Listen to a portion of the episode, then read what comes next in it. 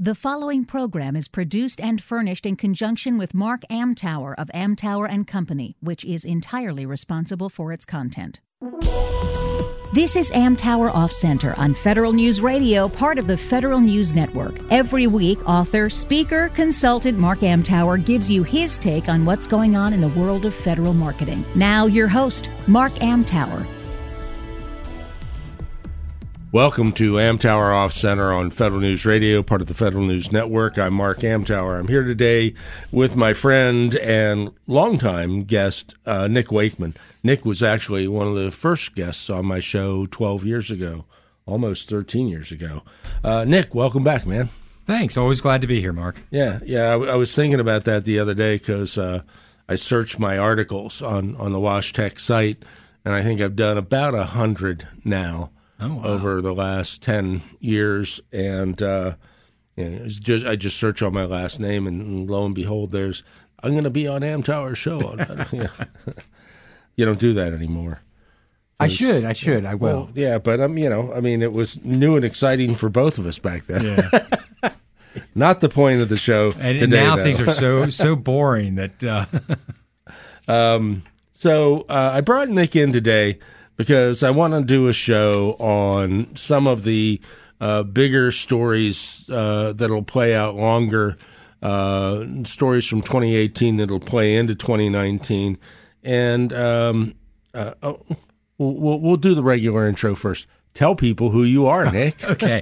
I'm uh, I'm the editor of Washington Technology, and we are a business publication, online publication that covers government contractors. So it's everything from people news to mergers, acquisitions to contract awards to trends. And I have a blog on there, Business Beat, where I get to talk about what I want to talk about it. As There long you as go. it relates to contracting. That's why I do uh, the radio, so I can talk about what I want to talk about. And you have brilliant columnists too, by the way. Oh, we do. Some Amtower guy, whoever yeah, he is. Yeah, whatever. Um, so, uh, topic number one, um, and it's probably in the back of everybody's mind Amazon Web Services. How friggin' pervasive can they be? It's really amazing, and there's so many. Uh, you know, we were talking off air, and it really is so many layers to this. It's just you peel it back if you want to look at, you know, the pursuit of Jedi. That's one thing. You want to just see, you know, there's their general, you know, dominance and position in the cloud. There's the headquarters. I mean, there's all all kinds of. Uh, and they all seem to be interrelated to me. But let's start with uh, the domination of FedRAMP. Because you and I Oh, yeah. looked at the uh, the FedRAMP uh, .gov uh, website prior to the show, and if you took off Microsoft Azure, which is still you know they're they're healthy, but they're not as big as Amazon. Uh, the number of FedRAMP related contracts that that uh, AWS has is probably more than everybody else combined on FedRAMP. Yeah, it probably. I think it says too that it, it, you know, AWS knew what they wanted to be when they once they formed. They were Yeah. a cloud provider. they and- brought in Teresa. Yep, and and FedRAMP is their their bread and butter, or I'm not sure what the right word is, but it means you have to have that if you're going to be as big as they are. You mm-hmm. know? Mm-hmm. So it's, it's not really surprising they're the dominant one. Right.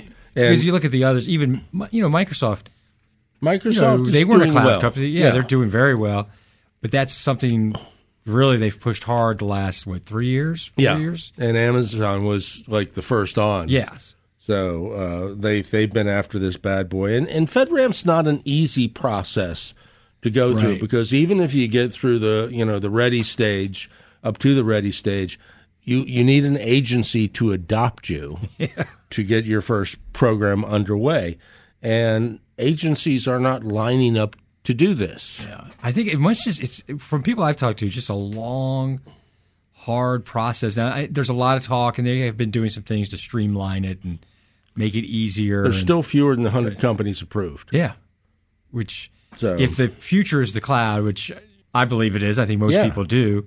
You know, they've got a kind of hard to avoid. Yeah, yeah, All right, so so they're doing that, and you know, Oracle's on uh, has uh, eight uh, slots on FedRAMP. Uh, I think one or two are not approved yet, But uh, we we have some problems between Oracle and Amazon with a little Pentagon project. Oh yeah, that that's that small cloud project called JEDI. Yeah, that thing, Joint what Joint Enterprise Defense Infrastructure. something like that. I think that's what it stands for. Yeah, so Oracle, you know, has filed. They filed a protest at GAO, lost that. Now they've gone to the Court of Federal Claims. Um, you know, they have three or four kind of points that they're arguing. You know, one is that the uh, you know the single award strategy that DoD is married to is just wrong, and it violates you know federal law and, and policy, and, and and so that's one thing. Well, at least the Pentagon didn't do what uh, one other uh, agency did. One agency uh, lifted Gartner's verbiage and put it in a statement of work. And I was talking to some other research firms, and they're going, "What the heck? I said, just go ahead and protest." Yeah. and then let's see what else. They're also arguing that the requirements they have in the solicitation make it Amazon specific. make it pre, yeah pre Yeah. Amazon specific. yeah, but And they then- don't name them, and No, they're not they- using their verbiage. They don't. They don't. And then uh, what else is there? The, oh, the uh, there's a they, they're claiming a conflict of interest that there's a couple people. You know, you have that revolving door, especially when you're looking at these sort of digital services of people that came in to government, then went back out, and and uh, a couple of people who had worked or consulted at Amazon went to work at DoD, worked on development of Jedi, and then went back out to the private sector. You know, and, and, Oddly enough, ended up at Amazon. and yes, and so they're I'm shocked. but you know, GAO looked at that. They denied it. I, I think uh, Court of Federal Claims is going to be different. I think they might, you know, can we look at more things? There are some things that Oracle points out that makes me think that DoD didn't uh, like the the contracting officer never really talked to these two guys to get more of their, their perspective. And, Right. Uh, just basically looked at it and looked at the timing of when they were there, and you know, the one person Amazon was going to buy his company, and as soon as that started, he pulled out. He said, "I can't." So you know that to me is a positive thing that he did that, but still, I think there's a lot of things going on underneath there that we don't know yet. Yeah, and and it'll it's going to be interesting to see it play out. Yes, You know, the fact that Jedi is going to happen is real, but it's going to happen in government time. yeah, that that's the other. It was funny when they first started. I remember. I, I think I even wrote about it. They DoD had this timeline. I think originally it was supposed to be awarded in September of what year? of this year of 2018. Yeah. I and I remember maybe- people were just like, "Oh, there, you know, there's no way, there's no way." Of course, I mean, I think proposals ended up not being due until in October, Mm-hmm. and who knows how many months it's going to take. And I think while this court case is pending, they're not going to make an award while it's still. at They the can't. Yeah, I was talking to somebody about that yesterday, and it's kind of a it's a little nebulous. With Little- GAO, little it's pretty area. strict. Yeah. But the Court of Federal Claims can, you know, there's almost like, sort of like an understanding. We're not going to do it. Otherwise, they'd have to file to get an actual injunction, and that just so they kind of just have a gentleman's agreement, I guess, not to do it. Okay. So uh, there's there's two more issues on AWS that I want to discuss. Uh, one is about this online store thing. So, Yeah, um, you know the the the veterans have I think it's called GoVets. right. and uh, they're they're pushing this as an alternative. Uh, so you know the the commodity style purchase can go to legitimate smalls rather than legitimate smalls through some humongous umbrella. So wh- what what's your take on the the, the storefront? You know, I to me, there's it's sort of that inherent conflict. I mean, if you just look at it one way, it makes perfect sense. Why why are you doing contracts to buy these things when you can in seconds go online, whether it's Amazon or whether it's Staples or whether it's Wasn't that supposed to be what Advantage did? yeah. but why why build? Why should the government build their own? Well, I was wondering that when they started. Yeah.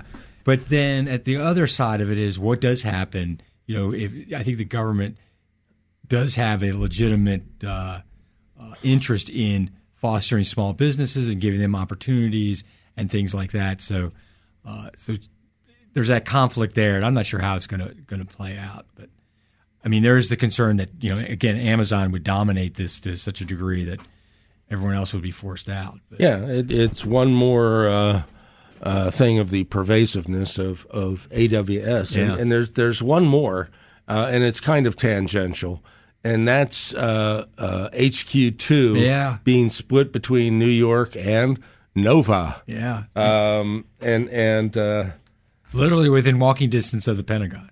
yeah, yeah. I mean, uh, so what are they going to take their smart pay over to Amazon HQ to buy stuff? No. Yeah, I mean it's really you know so they're going to put over the next uh, what eight ten years, twenty five thousand employees. Oh, I and- thought it was fifty. Well, it's 50 total. Oh, 25, oh, here in 25 yeah, 25 in. Arlington. Gotcha. 25 in up in the Queens. And, uh, you know, Virginia Tech is already as part of this. They're going to invest a billion dollars in an educational, uh, like a, campus up there. Mm. I think it's really a, you know, a good thing. I mean, traffic is going to be horrible, but traffic's bad Who's anyway. going to go there? yeah, And, uh, And and some idiot said, "Oh, I'm predicting that 80 percent of the Amazon people are going to bike or walk or metro." No. And go 80 percent. Get a grip. But I think it's. Uh, I think overall it's going to be good. I mean, it's already fierce competition for people, so that this will just make it maybe a little fiercer. But I think the positives will outweigh the negatives. It's going to be a.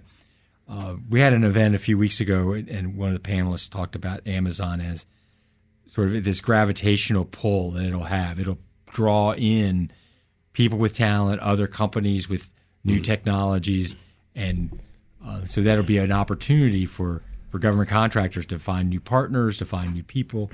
There's still somebody quoted a, a, a stat that the turnover some of these big tech companies like Amazon and Google and uh, systems engineers is four or five years. So it's not like people go there and don't go to other companies. So. Right.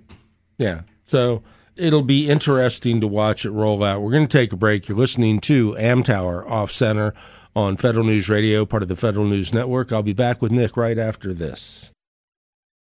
Welcome back to Amtower Off Center on Federal News Radio, part of the Federal News Network. I'm here with Nick Wakeman, uh, editor of Washington Technology. Uh, you can find Nick at washingtontechnology.com. You can find him on LinkedIn. You wanted to make one more point about uh, about AWS, so Yeah, I think that uh, especially their pursuit of Jedi and and and and the, the online store and these things, I think it's really you know shown that Amazon is here to stay. They're not just this West Coast company that's that's come in. I mean, you know, well, they aren't Silicon Valley. no, they aren't Silicon Valley. That's true. But you know, they you know, they the won the CIA state. five years ago, and that Yeah. was I think with Jedi. You know, even though it hasn't been awarded yet, um, the CIA award is not a one-off for Amazon. I think that the other companies really need to look at them in a different way, and the way you know with Teresa Carlson at the at, at- in as their leadership, they've really sort of uh, woven themselves in the fabric of the Teresa has has is, number one is brilliant. Number two is assembled just a, a second to none team. yeah. uh, including their marketing people. And let's touch on this while we're there. You know, I, I, I wrote the obituary for FOSE several years ago, uh, and and I miss it. I still haven't been in this. Uh, I plead guilty. I haven't been to the AWS show, but last year, what they had 10, 12,000 Yeah, it's people, really, it's really remarkable. and and their marketing team. You know, kudos, dudes and dudettes, whoever. um, you know, marvelous job. Yeah. Uh, you know, they've woven themselves into the ecosystem Yeah. in a way that's really uh, intimidating to many. But you know, they're they you know they're very good at what they do. Yeah, I think it's gotten to the point where companies are having to adapt to AWS instead of AWS adapting to the government market. I've heard you know executives talking about you know traditional IT is on its way out, and and AWS is a big reason for that. And you know Azure and the the the stri- you know the inroads they've made just in the last what three four years Yep. is also you know another kind of remarkable story. And I, Yeah. it- along that same line, I think it's just the commercial tech coming into the market is just changing how business is done. Yeah. Uh, Microsoft Azure's team is an extremely talented group of folks.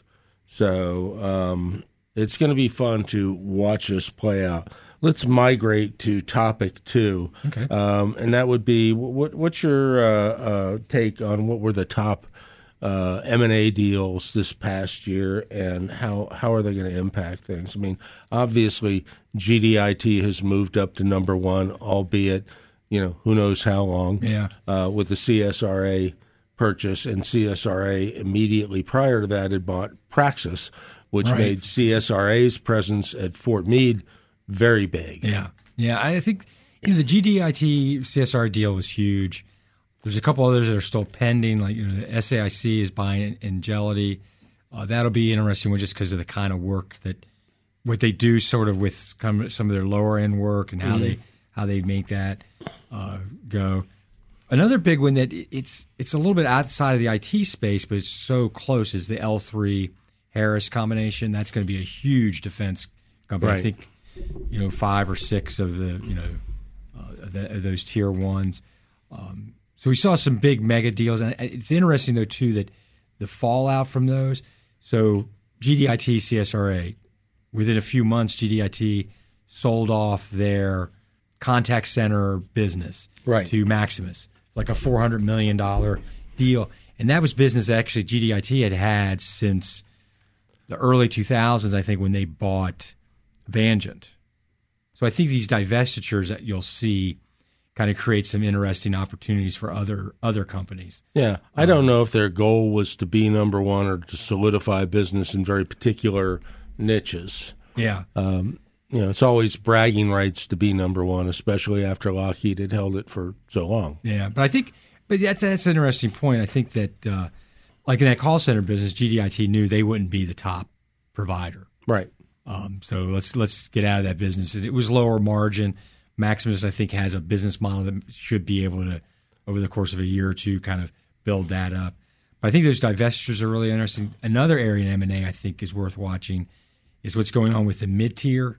So we had a we had a couple really good mid tier companies that, had, that were acquired this past year. Polaris Alpha was acquired by uh, Parsons, I believe, and then uh, ECS Federal was acquired by this company called On Assignment, which has now changed its name, and I can't remember. But that, that was like a 700 800 million dollar deal. So those are taken out. So we're starting to see some other companies kind of trying to really push up into the mid tier space Right. like Applied Insight, which was part of Intelligent Decisions, and they've broken that out.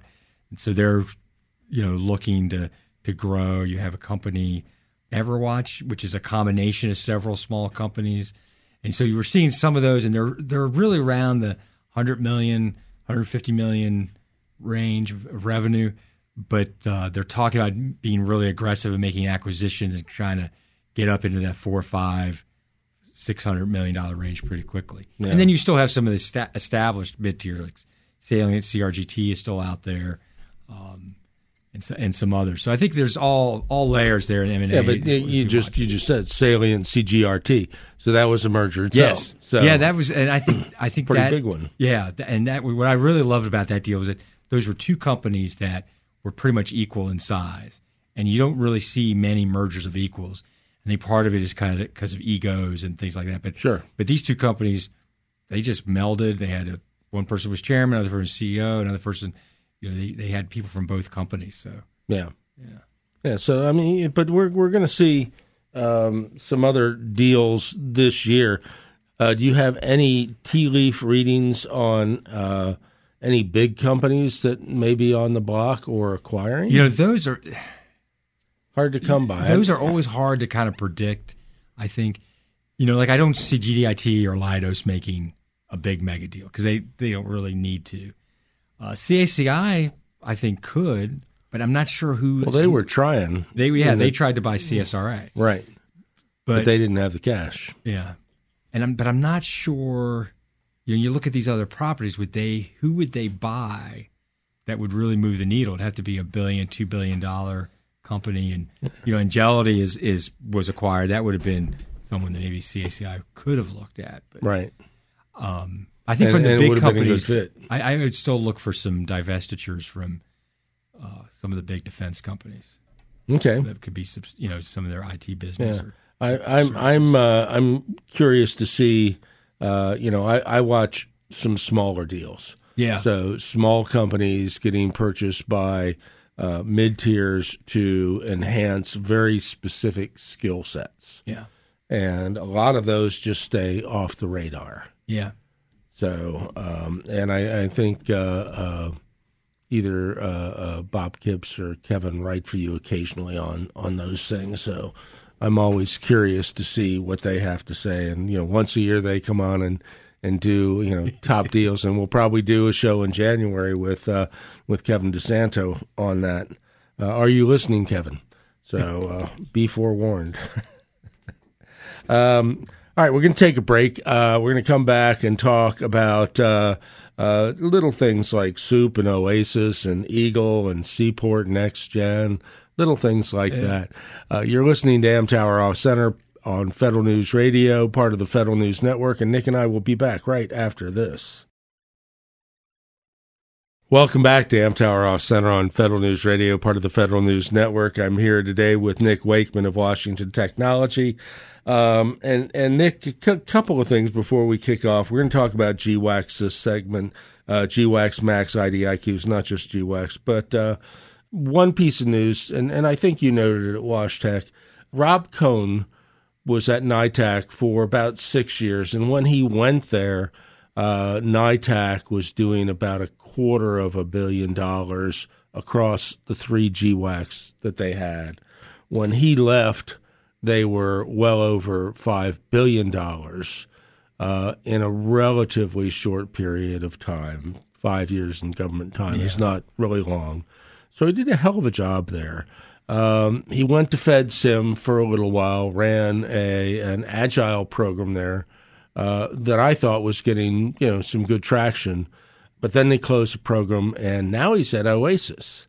So um, number one, I think you know this speaks well for Oasis because uh, I love Todd, but you know Rob, Rob, has shown that he can manage these large IDIQs. Yeah, yeah. And, and you know with Oasis moving into uh, their on ramp process now, and it's yeah. going to be.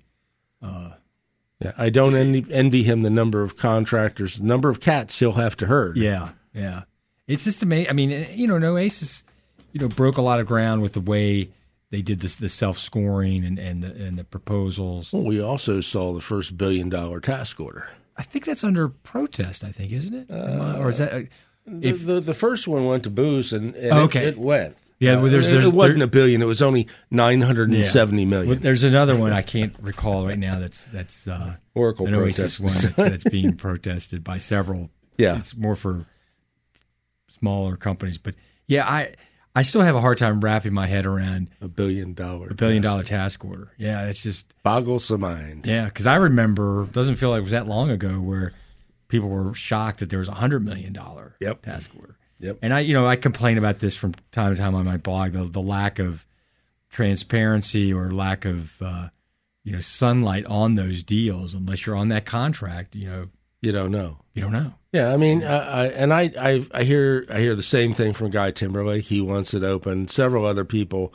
whose opinions I respect, but you know, from my perspective, if you're not on the contract, the hell with you. Um, you know, it's that information is for those contractors only. The RFIs and RFPs should not be public prior to. Now, after award, they're going to go in FPDS anyway. But you know, why are you well, gonna mean, gonna allow protests from somebody not on the contract? No, no, because yeah, you're not so on the. why give them the information? To me, even just as a taxpayer, you want to yeah. know, and if and if you're a competitor or a potential partner, you want to know because you say, oh, you know, hey, Mark, I see that you're on this contract. They're doing this.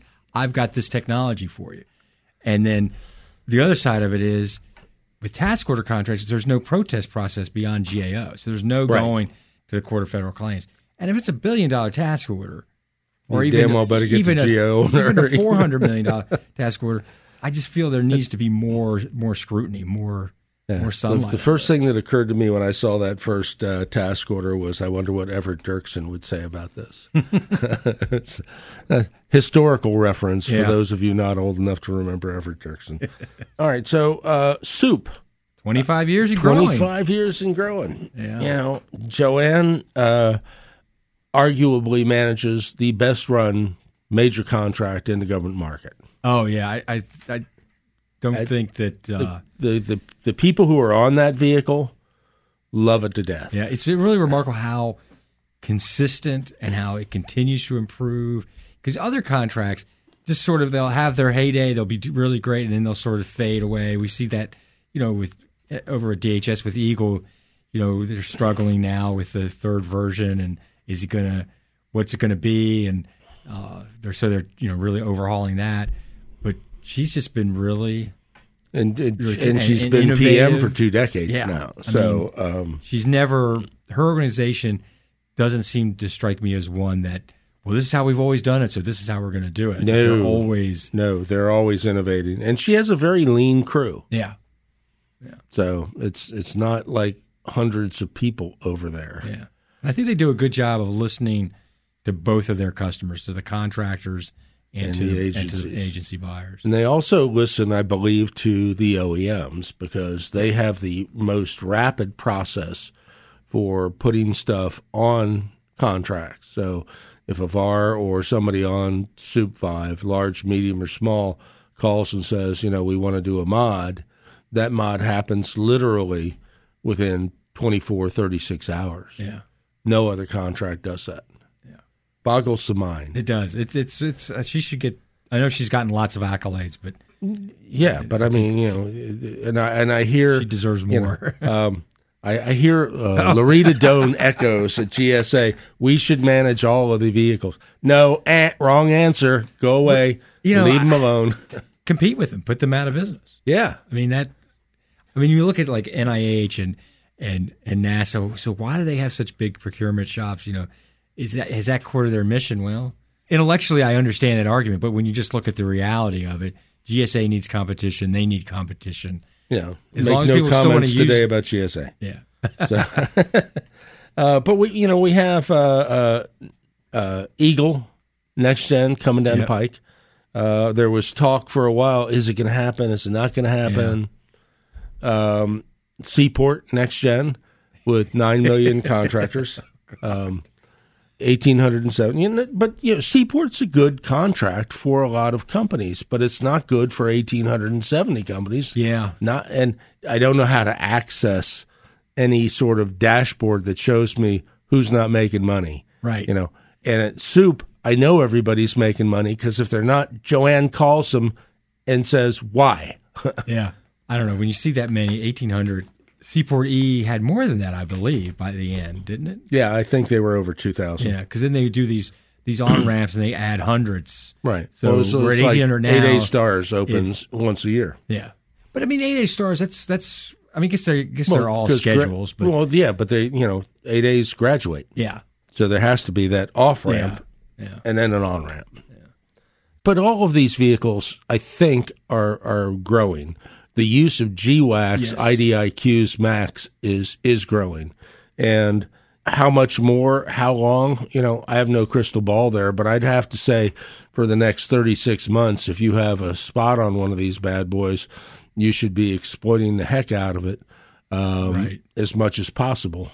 Yeah, I mean, I think so. the you know the, the, agencies like using them. They're quicker, uh, easier. I mean, there are fees, but I think that uh, it gives them a, a better sense and of what they're going to get and who they're going to be working with. So yeah, the, the importance and that that's a huge change in the market over the last ten years. That I remember it was probably like seven, eight years ago. Someone telling us, "Oh, we've set up a GWAC shop at our business," and uh, now that's sort of like if you don't have dedicated people that are processing those looking at those task orders, getting yep. things because the turnaround is so quick. Rapid sometimes. response is, yep. is the key. Rapid, yeah. accurate response, yeah. I should say, is is the key. And one of the issues, and I, I'm not quite sure how she addressed this. One of the issues at at SEWP was the fact that oftentimes uh, a bid would only get one response.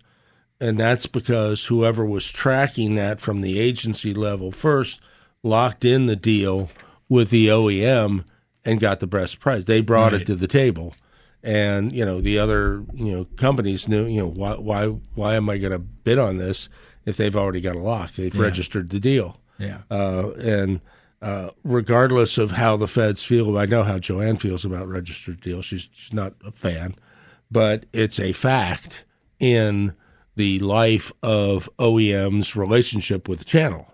And it's a good fact. Yeah, because it doesn't mean there's not competition. Right. The competition is happening earlier in the process. Right. Um, And if your BD guy is better than mine, yeah, you deserve to win. and it, I think to me, I mean, I think SEWP is probably the closest thing we have in the government to real sort of a commercial buying. Yeah, you know, CIOCS is moving in that Yeah. direction, and they have the EGOS dashboard for uh, uh, which is cool. And I think Joanne has something similar, but you know that helps you on the Vitara side. yeah, So um, the the the one other thing I just kind of wanted to make a note of here because it's kind of funny. Um, you and I were talking about this before too. So we're I, I saw the article that uh, blockchain spending had gone up by like four hundred percent from seventeen to eighteen. And it's all the way up to eleven point eight million dollars. it's the fastest growing sector of the market, right? Yeah, let's give it a SIN. Um, um, oh, I, bet, I wonder what, what where's the threshold for a SIN? Oh, I think it's got to be a billion dollars. That's Okay. that's what happened with CDM because uh, Bloomberg issued that report. Uh, I did the article for for your sister pub on that what two years ago, I guess. But uh, they tracked uh, CDM activity for five years, twelve to sixteen, and a billion dollars worth of activity through the DHS vehicle and mostly SEWP uh, SEWP Four and SEWP Five. Uh, so it was pretty cool, and uh, I think GSA was moving in that direction anyway. But that probably kind of tipped the uh, the scales Yeah, um, because there'd been a lot of press. But there's a lot of this is and this is the point. There's a lot of press on blockchain, even in the trade pubs, and we're talking twelve million dollars Yeah. worth Yeah, of no, I- it's- business.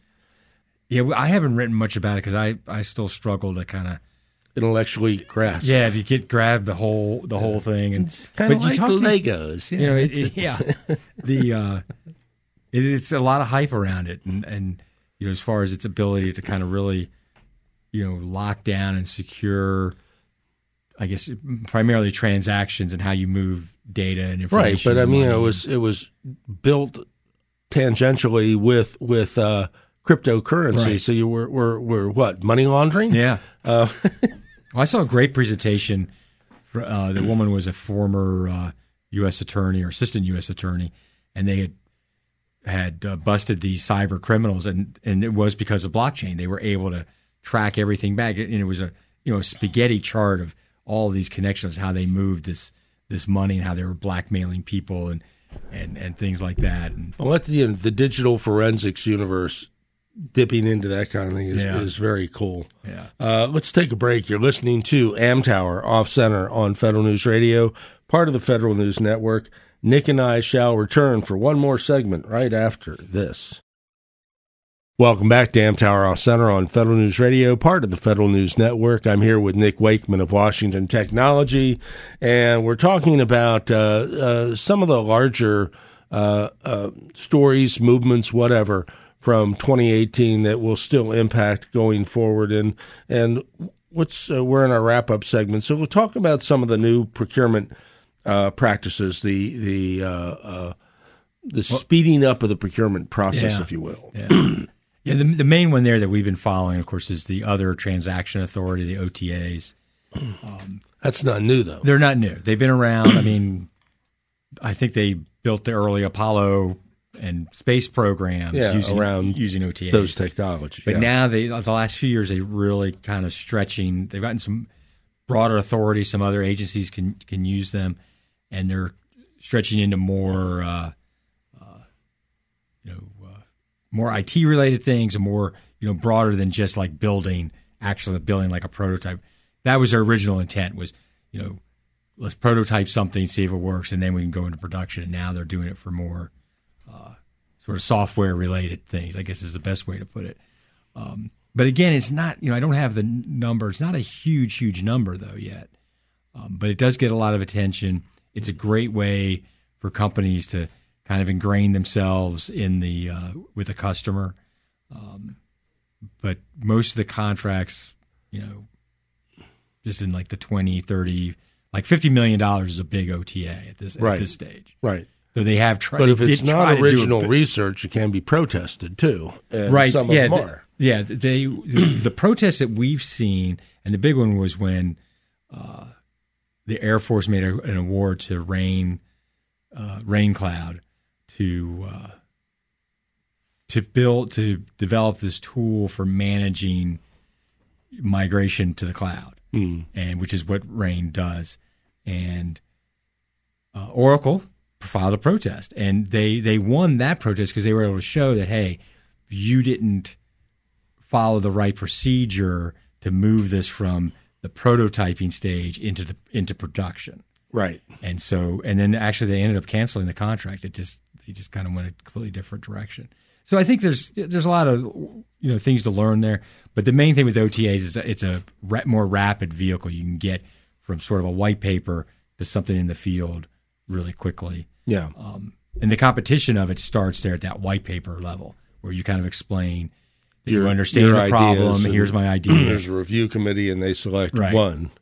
or well, sometimes they'll select a couple to Okay. do the next stage, and then then they get on to selecting one. So, um, you know, the challenges are still out there that agencies do, but those are pretty, you know, dollar wise, those are pretty pretty small. They Right. say, hey, give you know, um, but I think both of those really show this desire on the government side to move more rapidly, to get innovation, and that kind of leads into the thing that I find really fascinating is sort of like how this influx of uh, commercial technologies into the market and how that's really kind of picking up steam. Even though it's something COTS was an acronym I learned 22 years ago when I started at Washington Right. Technology. Yeah. commercial off the shelf tech, you know, technology, and uh, that's uh, that's really I think the last three years it's you've really seen you know, when you look at, you know, AWS, of course, is a great example. But then, you know, you have ServiceNow, you've got Salesforce, you've got these other, you know, big companies that are coming in and, you know, they're adapting their technology, but they're not rebuilding it for the government. Um, so I think that that's, and it's changing the way companies do business with the government. Yeah, it is, and and you know the the the influx of that that commercial technology. I mean, you know, uh, everybody you know thinks that you know GSA schedules is is your initial foray. Well, it is for a lot of companies, but it's not a one size fits all kind of gig. Right. Um, so you know, un, and, and my problem with all of this, you know, bringing companies in rapidly, you know, if if their desire is to be a government contractor, they still have to learn all the other stuff, um, and it's easy to, to to make missteps in this market. Well, I think that's going to be for like a, a lot of the traditional contractors. One of their things is to is to be to be that knowledge based on how the government works, mm-hmm. so that these you know tech companies can come in and you know CSRA was doing a lot of that. They would Right. have these, and a lot of them would do these sort of tech fairs, and companies would come in and and kind of showcase their technology, and then but would rely more on sort of the traditional contractor to bring them to the customer. Right. So I think that's going to that's going to continue and accelerate. But it is changing, you know, because of the cloud. You can prototype things more quickly. You can, you know, show a, a proof of concept um, instead of actually having to spend millions and millions and hours and hours Yeah. on something. But that you know the influx of, of commercial technology. When I get the calls uh, on on somebody wanting to come in, you know, I my my first inclination if it's a tech product is you know let's find a partner because Yeah. Oh, you, you don't have the infrastructure. And my my initial list of partners is Carahsoft, Immix, DLT. Yeah. Um, not always in that order, because Carahsoft's the hardest to break into. Frankly, Craig's very particular about the products that they adopt there. He has to see the traction, and and he's got vision there that just defies logic. Um, but that's that's Abod. Um, so we have a couple of minutes to wrap up, and I and I did want to uh, to ask you what what what do you see as an emerging or a couple of emerging stories into 2019? How many of these? I mean, obviously Amazon's going to continue. Yeah. I mean, I think Amazon will continue to, and JEDI will be, you know, dominate the headlines. How Mm-hmm. that gets resolved. Um, I was looking yesterday. The uh, the court has sort of set up a schedule right now, but it's just right now a schedule of filings. They don't have any hearings or or anything scheduled, and so these different, you know, you know, the the, the pro, you know, Oracle's got to file, you know, the agency has to, uh, DoD has to respond, and now that Amazon is part of the lawsuit as a what they call an intervener, they have to respond, then Oracle has to respond back. They've got this whole process that's going to go through March, so I don't think we'll see it resolved at the earliest until you know May June timeframe, um, and then if they side with DoD, it go you know it'll be less of a story. If they side with Oracle, that'll be you know because that they'll have to re, redo all the JEDI, so Right. that could really delay that significantly. Yeah. But I do think that whether whether you know even they canceled JEDI, I think the message really is that you know DoD and the rest of the government is going to the commercial cloud. Right. You have the, to it's- the question is, are are we going to choose one platform across the board?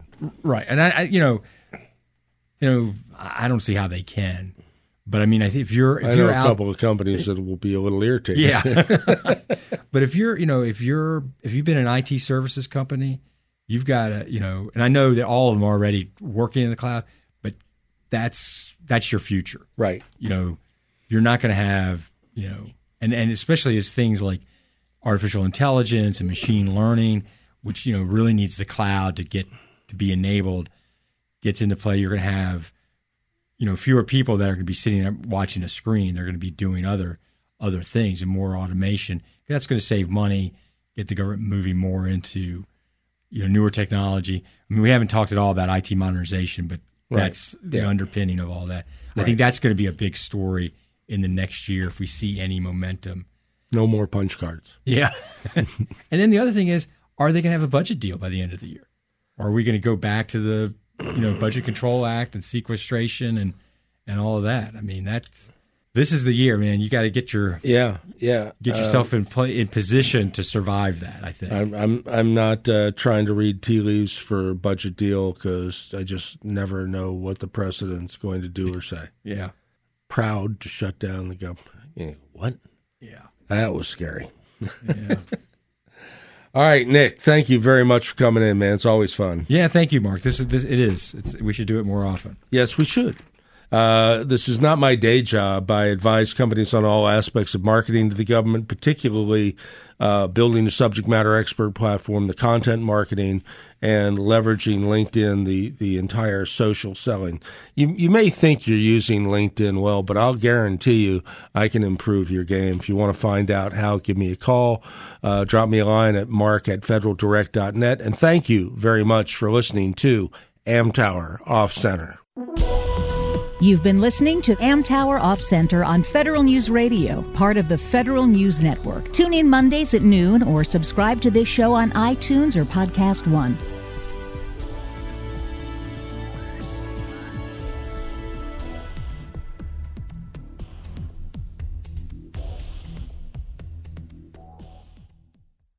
There's a better way to drive traffic to your e commerce store. Harness the power of AdRoll dynamic display ads. Promote your products with interactive ads or showcase your best offers with an in ad video. Not only is it easy for customers, you save money too. Dynamic display ads lower cost per conversion by 50% compared to static ads. See the difference. Visit adroll.com to get started today.